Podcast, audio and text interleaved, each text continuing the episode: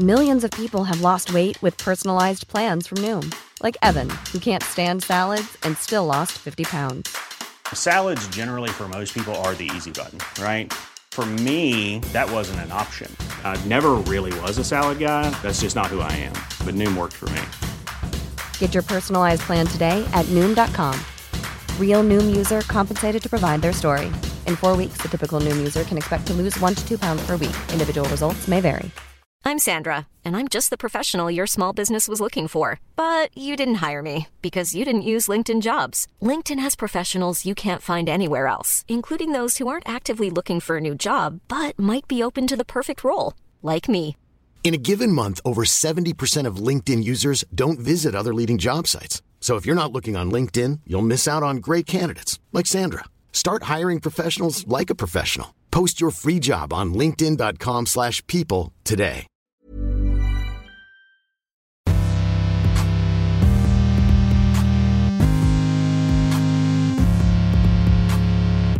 Julian, hello. Hello, Nina. How lovely to see you. So nice to see you. I'm so excited. We are here for something very special, aren't we? We are. We are history of magic. So the basis is that it's about Harry Potter, the Mm-hmm. ideas that went into it, including some of the original manuscripts. Is that right? Yeah, exactly. And what we've done here is we've taken the Harry Potter stories and we've examined and sort of investigated, explored the influences of magic upon J.K. Rowling. And we've looked at ancient history, mythology, and folklore across the ages and seen how that's replicated in the books. And how, in many cases, she's actually taken the stories and she's given them her own creative twist. We have got a lot to explore, haven't we? And I know go- we're going to go in and Mhm. we're going to have a look at. You've got some paintings here, you've got artifacts, you've got books and manuscripts. Lead the way. We've got some incredible things there. I can't wait.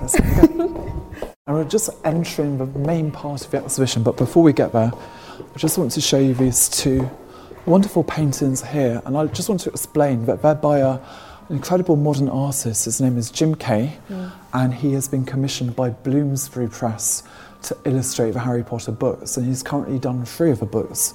Mm. So Prisoner of Azkaban has just come out. And here we've got Dumbledore mm. on the left and McGonagall on the right. These are just a, a one stage in the creation of the final images. The So they're not finished paintings. Not finished. Such. Right. But Jim is very careful. I mean, he has told us that he has gone completely back to the books themselves in order to, uh, you know, there's lots of imagery in here, and obviously there's Dumbledore. He's holding his bag of lemons. sherbet lemons. Um, but every single, every single detail of his books relates in some way to the characters, and that's purely through his own reading of the books. So he hasn't been influenced by the films in any Hmm. shape or form at all. I mean, it's, it, it's difficult for me. I, I think there's always a problem when you have a book in your head and you Mm. have characters in your mind and how they should look. And he's created a version of the characters, how you might imagine them. And I think the realism is extraordinary. I mean, the, the wrinkles Mm. around Dumbledore's eyes are ext- absolutely exceptional there, aren't they? And he's Mm. clearly um, a very, very detailed painter. Mm. Um, but they leave me slightly dissatisfied. I I, think. I think I think Jim would actually agree with you. I mean, he often mm. does twenty different versions before Really? he comes up with a final version, and he's been spending literally years on, on doing these. And imagine he's got four more books to illustrate. I I can imagine uh, that the hu- the the pressure on an mm. artist to, to give mm. visual rendering to this mm. world, it must be extraordinary because the books are so well known, so well loved. The characters, as I said, yeah, everybody has their vision of Dumbledore and McGonagall in their heads. And uh, it must have been hard for him, actually. I'm sure it was quite an angst-ridden process. I'm sure as a commission, it was probably one incredible, and two, the more it's gone on, he must be thinking, what have I let myself in for? Absolutely. Um, I think he says that originally he expected it would take him six months per book. Um, we're talking about years and years and years. Really? Um, but he just puts his heart and soul into it. And there are actually bits from J.K. Rowling Oh, herself, yes. aren't there? There's, Yeah, there's little so- diagrams and things that she's So, in this particular exhibition, we've got a combination of original manuscripts and drawings by J.K. Rowling herself. We've got some modern artwork, and obviously interspersed with British Library collection items, also artifacts like broomsticks and, Hmm. and cauldrons which we borrow from other institutions. But yes, you know, we're going to look at some of J.K. Rowling's own drawings too. I, I, Yeah. This is my heaven. Yeah, medieval manuscripts, J.K. Rowling, know. Harry Potter, know, and art. all in one go. Oh wow! What we're doing now, see, the exhibition has been organised into the different subjects that people might study at Hogwarts. Ah. so this room is devoted to potions. I love these big across the books in the middle. They're rather brilliant, aren't They're they? amazing, and then this is a great space. I love the mm. atmosphere in each of, mm. in this room. It's so it, it feels Hogwartsy. You feel like you've entered into a into a, that kind of school space, don't you? and yeah. what is? I mean, look at Okay. this. So this is Pride of place. Yeah, I mean there are. I mean it's peculiar. There are no star items in this exhibition because, like, literally everything, everything could be categorised as a star item. Um, but this is a rather splendid historical cauldron, and it's called the Battersea Cauldron. Uh, it's named because it was fished out of the River Thames in Battersea sometime in the middle of the 19th century. Mm. And uh, the experts reckon it dates from around between 800 to 600 BC. I mean, it's so old, isn't it? And so we're going well into Celtic. Oh yes. Celtic territories, but the mm. idea mm. that you've got a cauldron in here, in a space that's discussing potions, I think that is that is a wonderful bringing together of objects, ideas, course. books, Of course. and it's a beautiful thing. Okay, it's got, you know, it's beautiful when you look inside. It's almost completely intact. The rivets are splendid, the detail hasn't been blown up fantastic. from cooking up magical No, potions. but you can imagine, I mean, cauldrons have lots of different uses, don't they? Mm. Um, from making potions and remedies to cooking and so forth. Mm. But I mean, as an artifact and as an object, it's, you know, rather astonishing. And love to think that this is a kind of cauldron that Harry and his friends might have been wanting to use. Absolutely, and, and I think what's so so lovely from a sort of art historical point of view,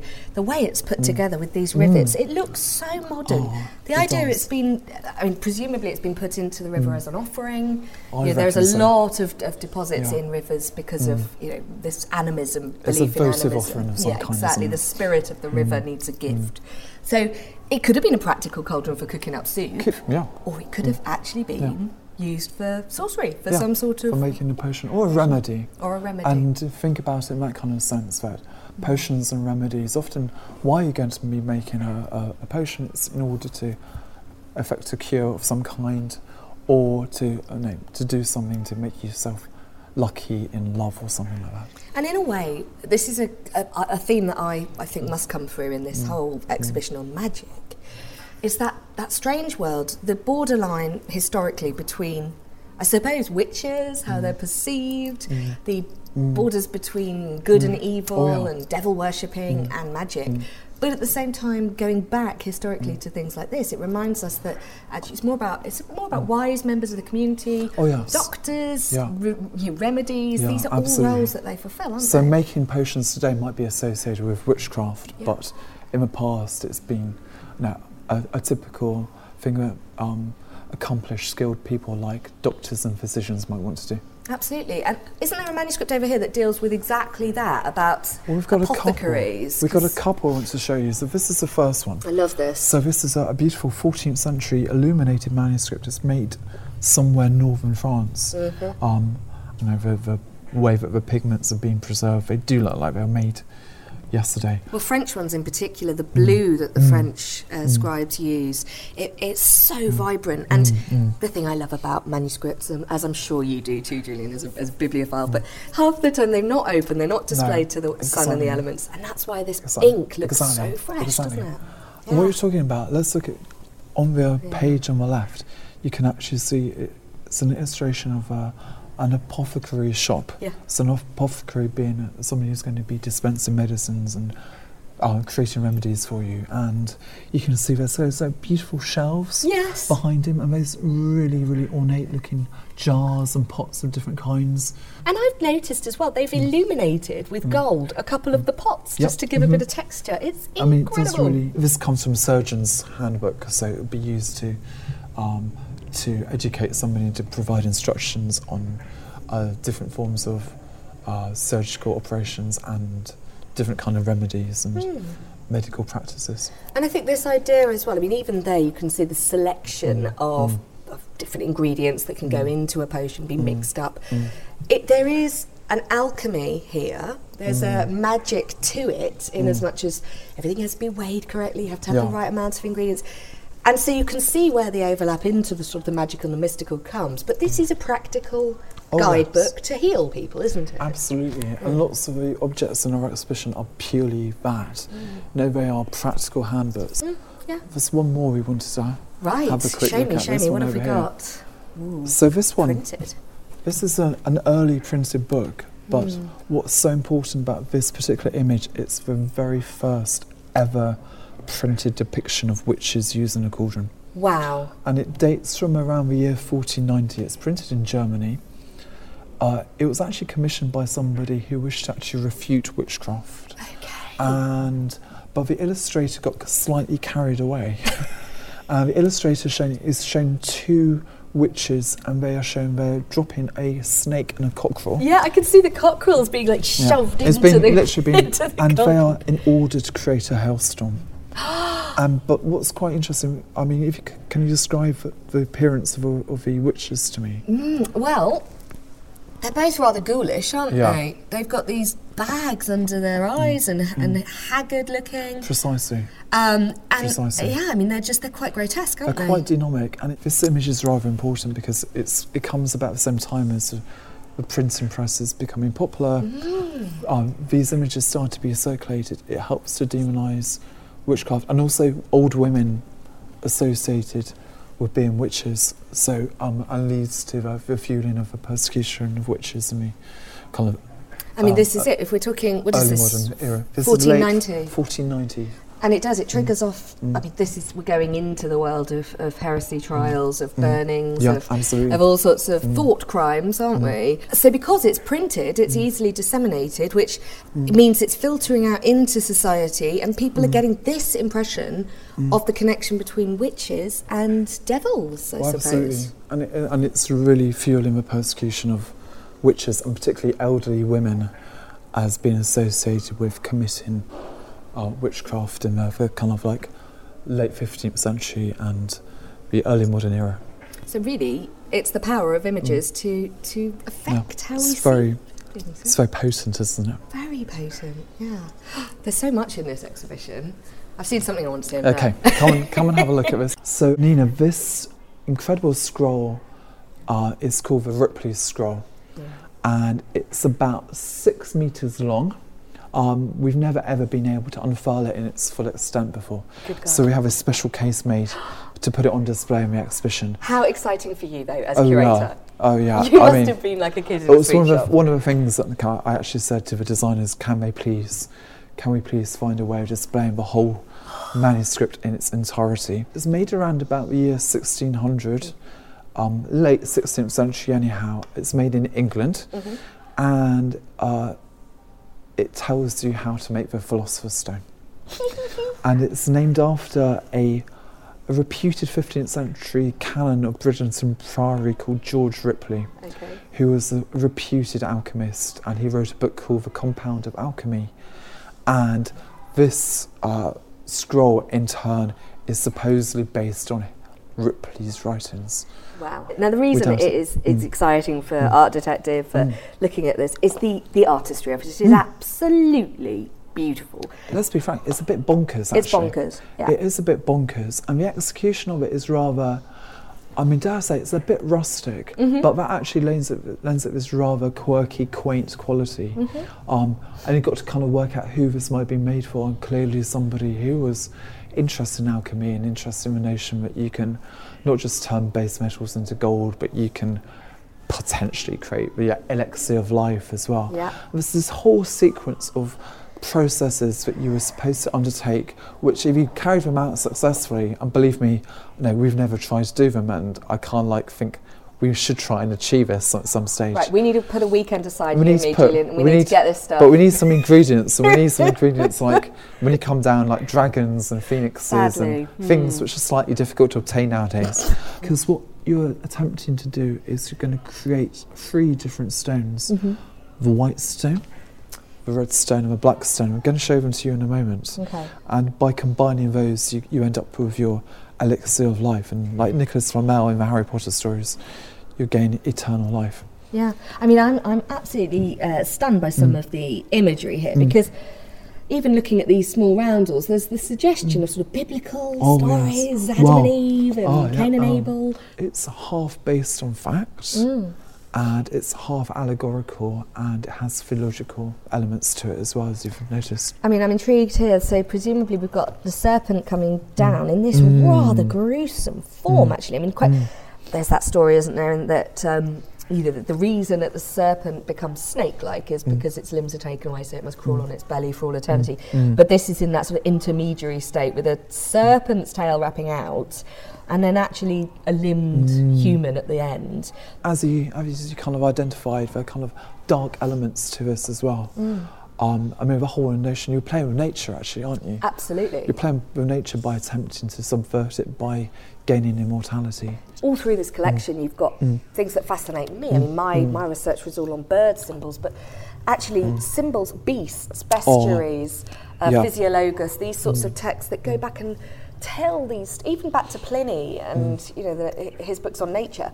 They give you the as much as is scientifically known about something, but then they'll always twist off and become symbolic of something else, won't they? So they might be, as you say with the serpent, that that's resurrection or Yes, regeneration. exactly, The dove is you know, peace and b- baptism, and so Yeah, yeah. I love that sequence of connections from what seems to us scientific and, and re- ra- rational, and yet becomes It's, very it's borderline abstract. rational, isn't it? It is borderline, but this Um, is what's all across And, this. and do you recognise this bird here? I mean, the it's called the bird of Hermes. oh, Um, but it's also it's also believed to resemble to represent the phoenix, phoenix. too.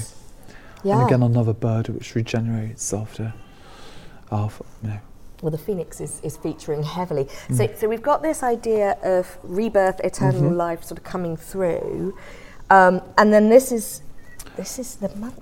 the, mouth, uh, the, the mouth, of, choleric, beware.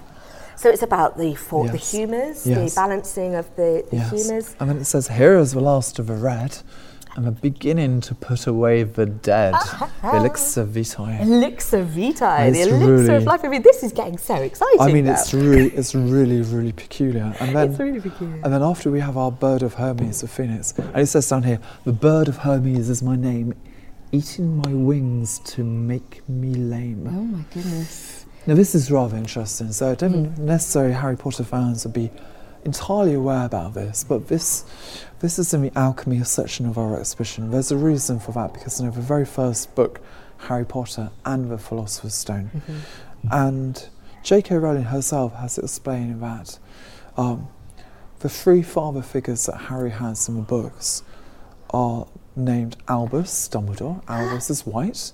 Then you have Rubeus Hagrid, red, and you have Sirius Black. Put them together, and you create Harry's father figure. My brain has just slightly exploded And it is, that. it is rather interesting. I like so that. That's a good example of how um, she wasn't influenced by this document in any way, shape, or form, but when she was doing her thinking and her kind of research into writing the stories, she was aware about these kind of things. Mm. She was aware about um, historical alchemists such as Nicholas Flamel. Mm-hmm. Um, but I, I do love this, the fact that Mm. there's a connection between the stories and this scroll, which is 400 years old. that is amazing. It it finishes off, and you know, it's got this verse in English Thou must part them into three, and knit them as the Trinity, and make them all but one. Lo, here is the Philosopher's Stone. Goosebumps. Ta-da. Goosebumps. Ta-da. And, you know, the idea that this is already, what, 400 years old, 300, Yeah, 400 years old? That these ideas can still capture imaginations. I think that's what J.K. Rowling has done so efficiently. But, Mm. She has. But she's building on something that's tantalised people for as long as Absolutely. back through Really documents, has done, isn't it? Absolutely. And we have another alchemist to we look have at, don't an we? even better. Now, this has got to be one of my favourite paintings. I know. I would. I was just incredibly lucky. You know, whenever you're putting together any exhibition, and obviously, the British Library, we have lots of. We've got literally hundreds of thousands of old manuscripts and printed books at our disposal. But in order to, you know, do justice to a subject like this, we need to borrow artifacts and artwork from other institutions. And in this particular case, this painting, mm. which has been loaned by Derby Museum and Art Gallery, and you recognise the artist, don't you? Absolutely. Joseph Wright of Derby, who Mm-hmm. I mean, a lot of people will know him from things like the experiments in an air pump. It's science meets art, meets industry, meets Absolutely, technology. yeah. And what he does, I think, better than pretty, pretty much any painter, Mm. you know, bar maybe a Caravaggio, is play with light and create light sources and that sort of tenebrism of the, the, the sh- deep, deep, deep shadow, and then just the shock of a light. And this, I'm a, yeah, the light, the, the lighting of this painting is, is quite extraordinary. I, and the subject matter as well. Yeah. What is hugely interesting about this particular painting is it's actually based reportedly on a historical episode. So here, Joseph Wright of Derby is recreating a moment in which a German alchemist called Hildebrand, he's in Hamburg, 1669, and he is, uh, no, he's trying to create gold or something like that. He's doing part of the alchemical process, and in order to do that, he's got this flask here, which is bathed in light, and he's heating it up. Um, and inside the flask, do you know what's inside the flask? I do, but I You want you to tell me. It's it's it's urine. Okay. now, uh, it's urine. Like, incredibly, like who on earth had the idea? Who on earth, I, I, still makes me my. Who on earth had the idea? Like to create gold, you have to boil up urine. But it was a good idea at the time. In the process, inadvertently, he discovers phosphorus. Yes, indeed. By heating up urine, he's discovered phosphorus. So it's a real scientific discovery. It is. So it's that real crossover between alchemy, uh, a slightly sort of strange arcane sort of pursuit, and at the same time with chemistry and modern scientific discovery, which is you know, what was happening at the time that Joseph Wright of Derby himself was actually painting. Absolutely. So he's painting going up to 1800. He, he Mm. Yeah. dies in 1796, I think. But he is at this crisis point in, Mm. in English life where all around him in Derby, you've got the white heat of technology, you've got the developments of you know, Mm. Steam and industry and things that are coming. Mm. And, and he sort of starts to represent that in his art. But he m- always blends it together. So you've got the kind of the gothic and the timeless. Yeah. You've got these symbols It's given lots of there. yeah, it's giving lots of Christian symbolism Yeah. The, background here. I also particularly like the two, the two. I mean, very. I, I describe them maybe as apprentices or I assistants of some kind. Yeah. Um, young, you know, this very young boy is watching on, and they, and the way that he's on his knees and he's looking Mm. upwards. But I think what's great as well is the expressions here because Mm. Yeah, this yeah. child's got this sort of wonderment and, Yeah. and shock, and his is almost divine. It's like reverential, the, isn't it? It is. It's like there is almost Uh, sort of and, a uh, he's hallelujah gazing up, moment. And also, you know, you go, you got the moon, just above him.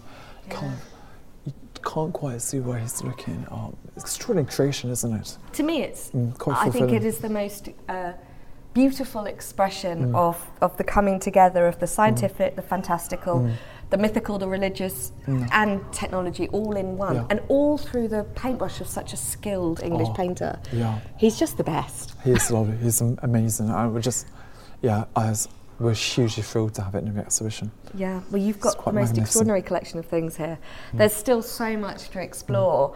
So um, now we've left Joseph Wright, and we're going to come into the herbology section of the exhibition. Oh, And- plant pots hanging I know, and this is one. It's difficult um, to say which is my favourite room of exhibition, but I kind of like this one. Yeah. Because of the wealth of different items, but um, you know you can see fantastic printed books, and you can see the plant pots hanging from the ceiling. And we're going to come and have a look at mandrakes over here. Yes. Because mandrakes are they date back obviously for, the history and mythology around them dates back for literally hundreds of years. But this stuff gets me so excited. I love botanical drawings. I used to go as a geeky Hmm. teenager to paint flowers at Kew Gardens. Aha. Um, and so this stuff is just amazing. Well, okay, this assemblage of items is. No, I'm rather fond of this. We've got an Arabic manuscript um, dating from the 14th century, showing you two mandrakes, but they were actually uh, interpreted at the time as if there were two different sexes of a mandrake. so there's actually Mr. and Mrs. Mandrake. oh, that's hysterical. I know. So, oh, oh, Mandrake and Woman Drake. And then we've borrowed from uh, the, our friends at the Science Museum. This is a 17th century Mandrake root, and this is where it all comes from. Yeah. Because the root resembles the shape of a, a little human. So it's been pulled out from the ground. You're actually pulling a little human out of the ground. And in, in the books, of course, when they pull them out, they scream. They scream. They you scream. to wear their That head. scream is fatal. Yeah. Now, in the Middle Ages, it was believed that uh, pulling a mandrake out of the ground, it would scream, but the scream would just drive you insane. so it wouldn't actually kill you. But this is a, this is the kind of uh, the masterpiece here. This is a 15th century illuminated manuscript. It was made probably in northern Italy, maybe in southern Germany, and it shows you how to cultivate your mandrake. And it's a, a, and a particularly fairly uh, peculiar process. Whether people actually do this, who knows? Well, yeah, because we have here a fully naked man, hmm Who represents a mandrake? a mandrake, and then what's coming out of his head? So, so okay. So first of all, um, you have a leaf springing from his head. You have this. Um, it's very gruesome. You have two severed hands, um, coming out on stalks. They actually represent the fact that in the Middle Ages, uh, mandrakes were used as an anaesthetic during amputations. Really? So there's a whole there's a whole reason for that. But then this is how you how you actually uh, cultivate how you you know how, how you harvest it. Uh, you tie a rope round one end of the root, tie the other end round a dog, and you, if you look very carefully, you have to stuff your ears with earth. stuff your ears okay, with so. I can see the, this poor chap here, yeah, And and, there's a his- trumpet. He's got a horn. A horn, so he's going to blow his horn, and when he blows the hunting horn, um, it's going to startle the dog. The dog's going to bolt and pull the mandrake out of the ground, and in the process, obviously, you've got your ears full of clods of earth, so you're not going to hear it scream. One reason I chose this particular manuscript for the exhibition is that at this period, 14th, 15th centuries, there are lots of herbals being drawn, and often very realistic and lifelike in the way that they're depicted. But this one, the artist has kind of gone to town. Yeah. He's taken a few liberties. Elsewhere in the book, he gives roots of other plants. They kind of resemble little animals and so forth. Um, but yeah, how you how you harvest a mandrake is given it's a whole kind of life story there. But uh, then we've got much more. You've got other texts here that Mm. I are more want to show you. Well, scientific. I, thi- this one is. This is a, a, a this is a really splendid book, and this is entitled "A Curious Herbal," hmm. and it was made by a lady called Elizabeth Blackwell in the 18th century. And there's an incredible story behind it. Her husband Alexander had been imprisoned in a debtor's prison, hmm. and in order to raise the money to have him released, she decided to illustrate, engrave, and have this book printed to raise the funds to have him released from prison.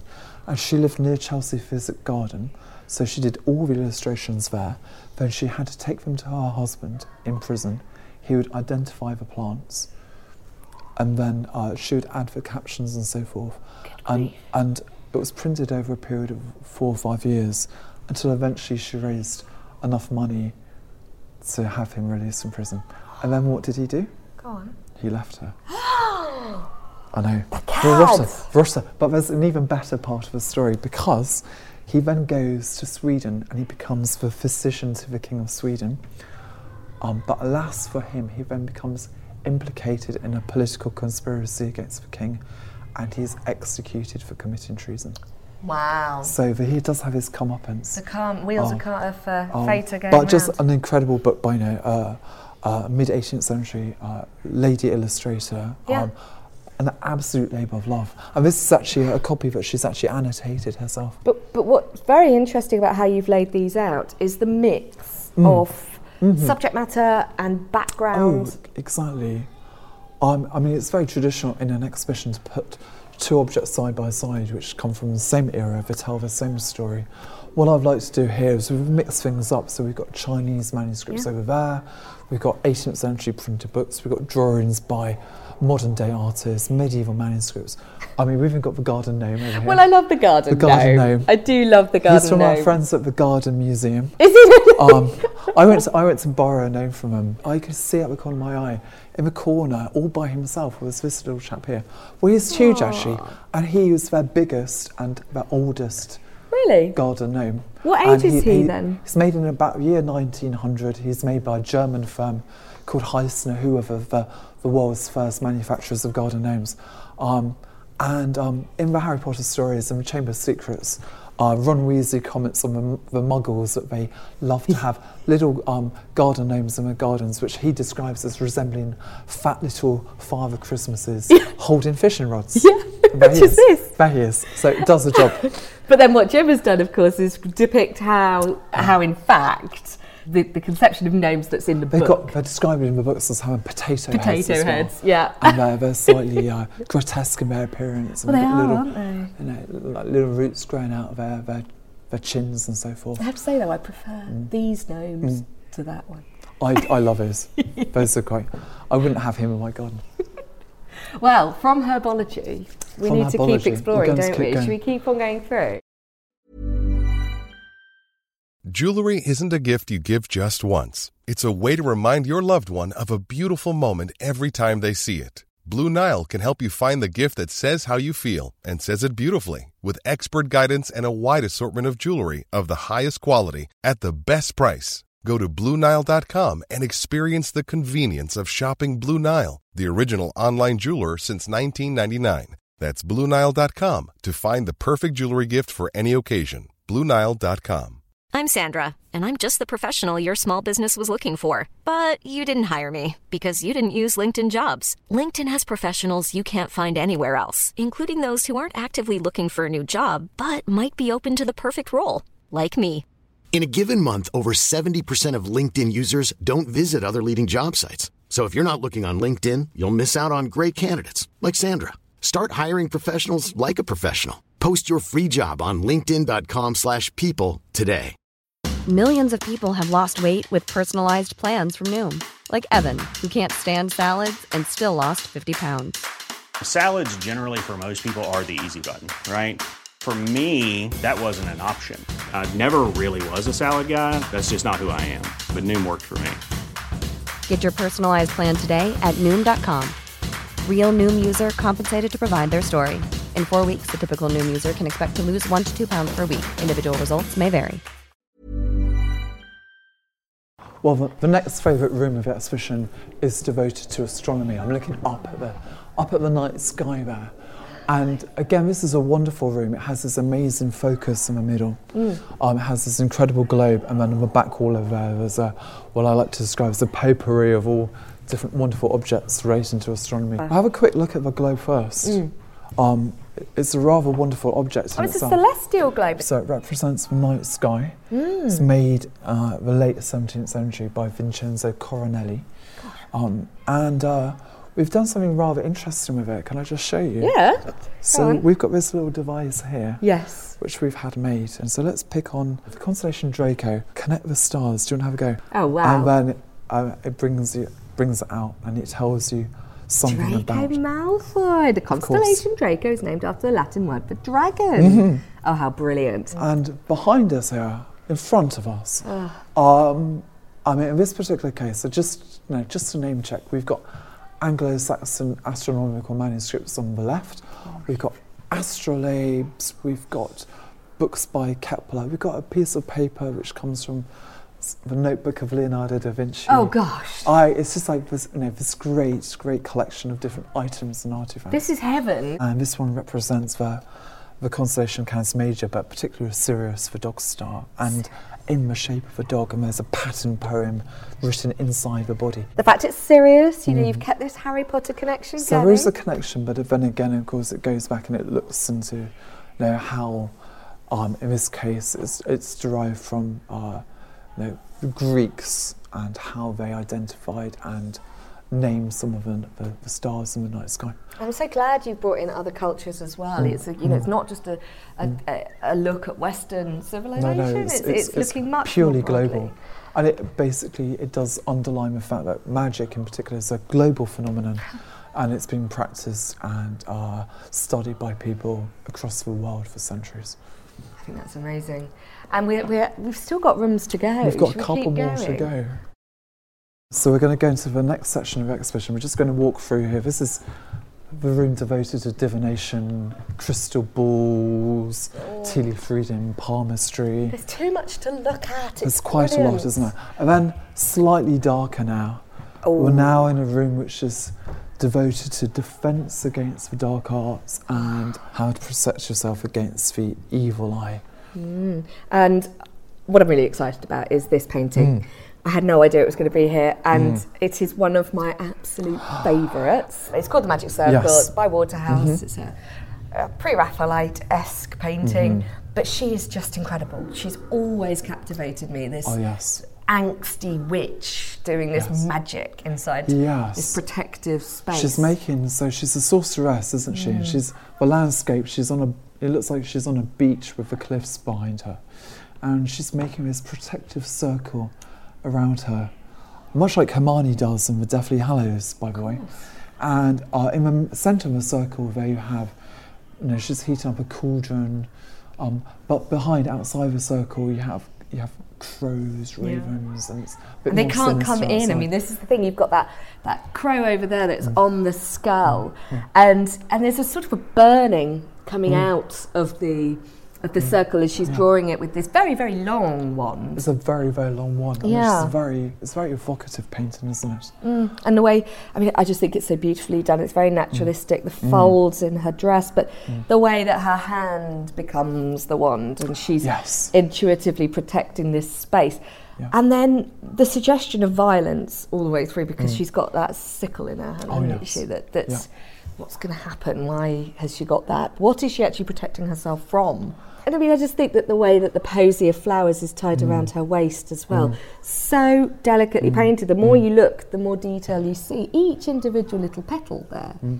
Um, but overall, it's just so atmospheric, isn't it? It's both Mm. strong and unsettling. You feel she's she's vulnerable in one way, Yeah, but she's absolutely. taking control. Yeah.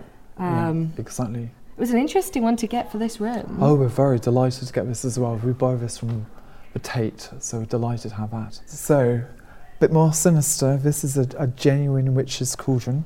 Uh-oh. Borrowed it from a Museum of Magic and Witchcraft in, in Boscastle in Cornwall. And it, it had exploded. and the story goes that there were three witches. They were making a potion on a beach in Cornwall. Uh, reputed they're trying to raise up an evil spirit of some kind, and something went wrong. And the cauldron exploded and was flung onto the rocks, and they, they fled in panic. And it was later recovered. And if you come and have a look, I mean, you can see it's covered in tar Oh and resin goodness. after whatever was inside it. Something, something went wrong.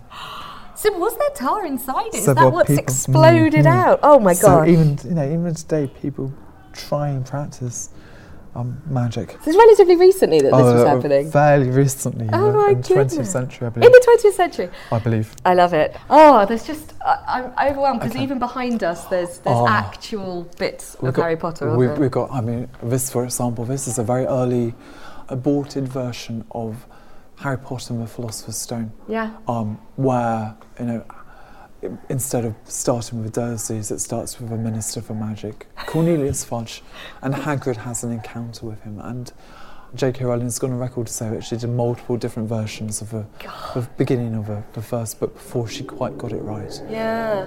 Oh my goodness. So a lost bit Mm. Yeah. of the Philosopher's Yeah. Stone. No, it just amazing, doesn't end this place. There's just so much to It's see. spectacular, isn't it?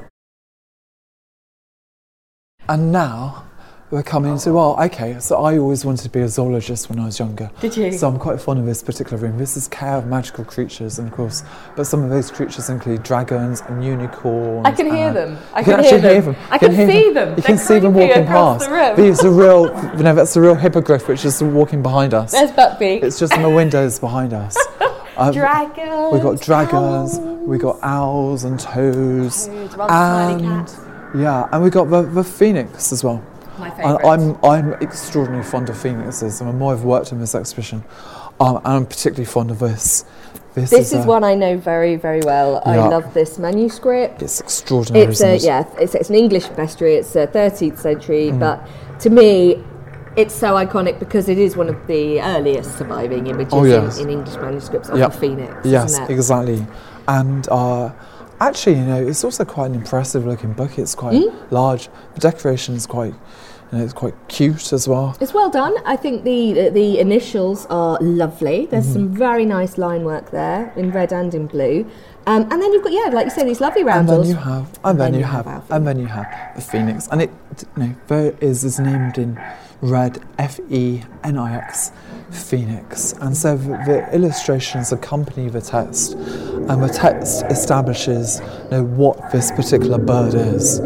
So, I mean, and There's it- dragons around. He'd be, that's he'd what be we're dragons. He'd be dragons. Now, of course, now of course, many of the animals featured in this particular book are also going to be real creatures. Yes. And then there's a crossover between what are real creatures, creatures which the artist has never seen Mm. but has heard of, like elephants, and then you have animals and birds like the phoenix. Mm. And so there's a whole mythological story built up around the phoenix. In this case, it's very specific. It tells you the phoenix is a native of Arabia mm-hmm. um, and it lives for 500 years. Mm.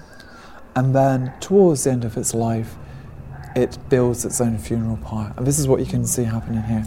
Yeah. It arises again after nine days. Mm-hmm. Mm-hmm. Arises again after nine days. And again, there's a kind of like connection between that and the resurrection of Christ as well. So it has, you know, theological significance as well. Mm-hmm. But the, same, the colours are fantastic. Colours are That, fantastic. those reds, and that blue, greeny, kind. Yeah, the flames are, uh, are so dynamic. I think Yeah. this is bec- for me. This is a very iconic medieval illumination. Yeah, yeah. Yet again, it's that that bridge between Mm-hmm, you know, different information, scientific information coming into England, Mm-hmm, being disseminated, being mixed up, wrapped up with Christian theology, Yeah, myth absolutely. and legend, and and yet all kind of channeled through this animal, this creature that they Mm-hmm. Don't know if it Which exists or they it don't doesn't. know. Yeah. I think, I mean, in, in the case of many of these mythical creatures, like the unicorn or the basilisk, you know, I'm, I, I, you can guess, and they, they're fairly aware that they're elaborating and they're making it up as they go along, but Mm. it's just that storytelling element, isn't it? Yeah, and the unknown. I mean, there's always that sense Mm. Yeah. um, in the medieval world that maybe you haven't reached the edges of No. knowledge. Maybe there's still more to discover. There's discover. still something to discover, Yeah. and uh, you know, if the ancient Greeks believed in a phoenix, then why shouldn't I? I want to have my own pet phoenix, please. And it becomes the symbol, of course, for the show. it's a symbol of our show, absolutely, yes. And- Harry Potter, A History of Magic. Harry Potter, A History of Magic. Well, I have had the most extraordinary mm. time with you I've here. loved showing you around. It's been amazing. This is What this is time. heaven. You Yeah. know, manuscripts and magic and mm. artifacts and paintings mm. all together, and to be able to share it with you and have such Mm. You. joy and enthusiasm out Thank of it, you. it's been amazing. It's been it's been huge fun, hasn't it? Thanks so Thank much. you for coming. Thank you.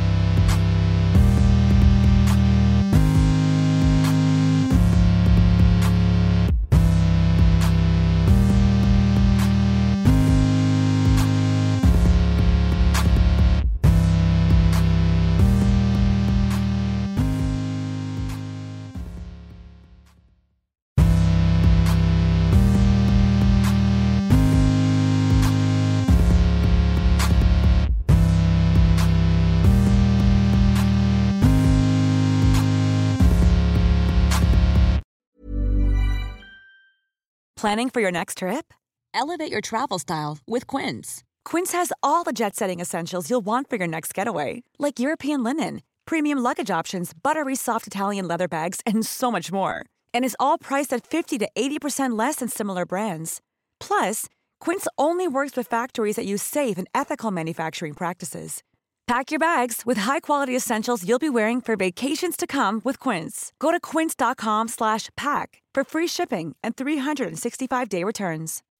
When you make decisions for your company, you look for the no-brainers. If you have a lot of mailing to do, stamps.com is the ultimate no-brainer. Use the stamps.com mobile app to mail everything you need to keep your business running with up to 89% off USPS and UPS. Make the same no-brainer decision as over 1 million other businesses with stamps.com. Use code PROGRAM for a special offer. That's stamps.com, code PROGRAM.